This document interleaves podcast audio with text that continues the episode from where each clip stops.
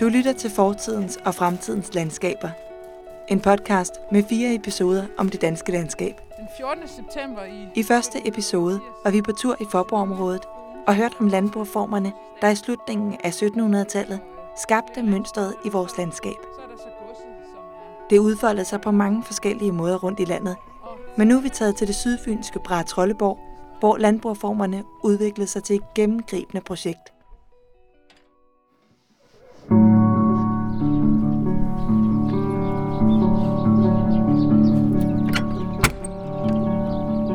Velkommen til. Det her er den oprindelige bygning, der er fra 1780. Det knirker og knager, når man træder ind i den gamle skole i Gærup, der i dag fungerer som Brahetrolleborg Sogns Folkemindesamling. Det gamle bindingsværkshus er en lille tidslomme fyldt med alle mulige arkivalier, som minder om en hæsblæsende fortid i det sydfynske. Lidt flot stak, så er det måske velfærdssamfundet, der starter her. Det er Leif Rasmussen, som har budt os indenfor. Han er frivillig på stedet og en stor ildsjæl, når det drejer sig om Brahetrolleborg, som både er navnet på et sogn og det gods, som området hører under. Og her i slutningen af 1700-tallet, der bliver det her gods, det er ejet af en fyr, der hedder Johan Ludvig Reventlow. Og han havde noget på hjertet. Han har været på en dannelsesrejse i Europa sammen med sin storebror. Og der har han set, hvordan man indretter samfundet andre steder, og han er blevet dybt sådan inspireret af oplysningstankerne. Nu skal bønderne ligesom have nogle friere vilkår, og der skal ske noget her. Tissel Lund Jakobsen er fra Øhavsmuseet Faaborg, hvor hun arbejder med landskaber i nyere tid. Johan Ludvig, han er med sammen med sin ældre bror i det, der hedder den lille landbrugkommission. Han har arbejdet med overhovedet at få landbrugreformerne til at ske på landsplan. Og da han så overtager sit eget gods, så er han ligesom klar til, at nu skal der ske noget her ved mig også. Den starten underskrev den 28. december 1783. Det er altså referatet af de møder, de holdt hver uge. Johan Ludvig Reventlow overtager godset i 1777 og har altså en særlig plan med, hvordan landbrugreformerne skal omorganisere hele Brahetrolleborg. I dag kalder vi det masterplanen, som var et slags laboratorium, der på forskellige måder udforskede mulighederne for at skabe mere frihed til bønderne. Det skal både ske med udskiftningen af jordene, men også ved at oprette skoler, et fattigvæsen og indføre arvefeste, så bønderne ved, at gården går i arv til deres egne børn.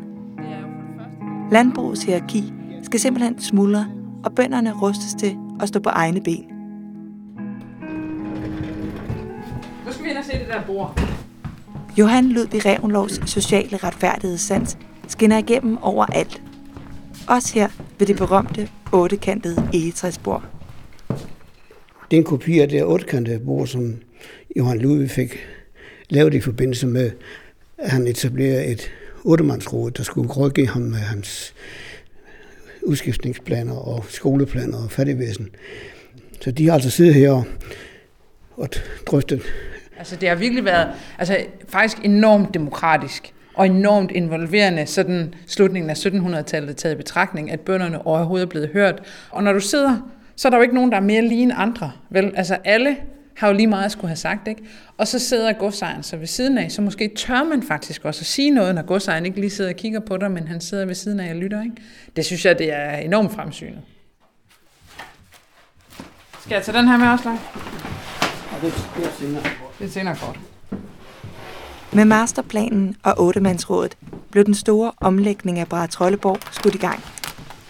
Her i huset har man bevaret de talrige kort, som viser planerne over udflytningen af intet mindre end 40 gårde. Og så går de simpelthen i gang. Han opretter 3 teglværker for at kunne følge med efterspørgslen efter mursten. Det er så intensivt. Det er jo nærmest manisk, ikke? Han er jo helt vild. På blot få år har Johan Ludvig Reventlow lavet så meget om på sit område, at han både har udskiftet og udflyttet alle landsbyerne i sit sogn, oprettede et skolevæsen og fattigforsorg, alt sammen på én gang, på meget kort tid og i tæt samråd med folket. Men det kulminerer den 14. september 1788 med en fest inde på borggården på Brahetrolleborg Slot, hvor at der er 88 af bønderne, der er mødt op. En fest, hvor Johan Ludvig også holder en meget følelsesladet tale.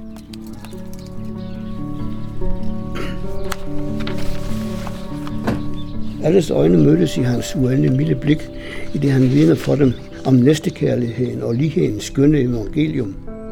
Og det er ligesom kulminationen på alt det her arbejde. Nu er projektet slut, og vi har gjort alt det her kæmpe stykke arbejde, og nu er vi klar til at drive det her område på en helt ny måde. Nu går vi ind i fremtiden, eller hvad man kan sige. Johan Ludvig Reventlows kone Sibille, som havde fulgt udviklingen på tæt hold, bidrog også til at markere afslutningen af det store arbejde. Hendes bidrag er, at hun rejser rundt i landskabet sammen med kunstneren Jens Bakkesen, og så har de besluttet nye navne til alle de her gårde, så det hele ligesom skal løftes til en anden stemning, så de skal hedde Yndig-egen og Plantehæld, og de skal hedde alle mulige smukt klingende navne, som sandsynligvis gør bønderne glade for at bo der. Nu kunne man formode, at alt var i den skønneste orden. Men der var bønder, der havde deres betænkeligheder omkring alt det, der var sket. Den store omorganisering af Brahetrolleborg havde nemlig været dyr, og Johan Ludvig Reventlow ville have alle bønder til at hjælpe med at dække omkostningerne ved at hæve afgifterne på deres landbrugsdrift. Det skulle vise sig, at en helt tredjedel af bønderne var utilfredse med ordningen. De samledes og udformede en skriftlig klage, og flere af dem endte lige frem med at forlade sognet. Men tror du ikke, Leif, at det har været... Altså, en ting er, at bønderne klager over afgifter og sådan noget, men tror du ikke, det har været ændrende for deres tilværelse? Jo, og det tror jeg også, at de fleste absolut kunne se, at nu fik de mulighed for at få noget af deres indsats. Ja. Der var brug for udskiftning, og der var brug for, at fæsterbønderne fik mere... fik nogle rettigheder, der gjorde, at de også var interesseret i at forbedre driften. Og med hensyn til gårdenes navn, der var der mange af de fester, der efterhånden, altså i løbet af 1800-tallet, tog navn efter gården, hvor formanden for vores folkemindesamling hernede, han her Torben Helbo, altså han kom fra gården Helbo. Og den tidligere nabo herovre, han hed Frede Fuglesang.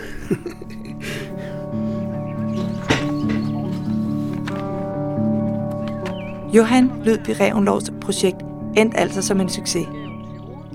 I dag er landskabet, den gamle skole i Gerup og de lokale borgeres navne blot nogle af de stolte minder for landbrugformernes forandringer i Brahetrolleborg. Og forløbet skulle gå hen og blive et mønster for resten af landet.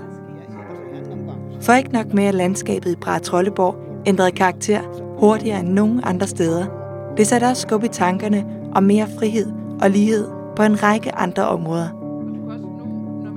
Og ifølge Leif var det måske ligefrem Johan Ludvig Reventlows masterplan, som lagde linjen for det velfærdssamfund, vi har i dag.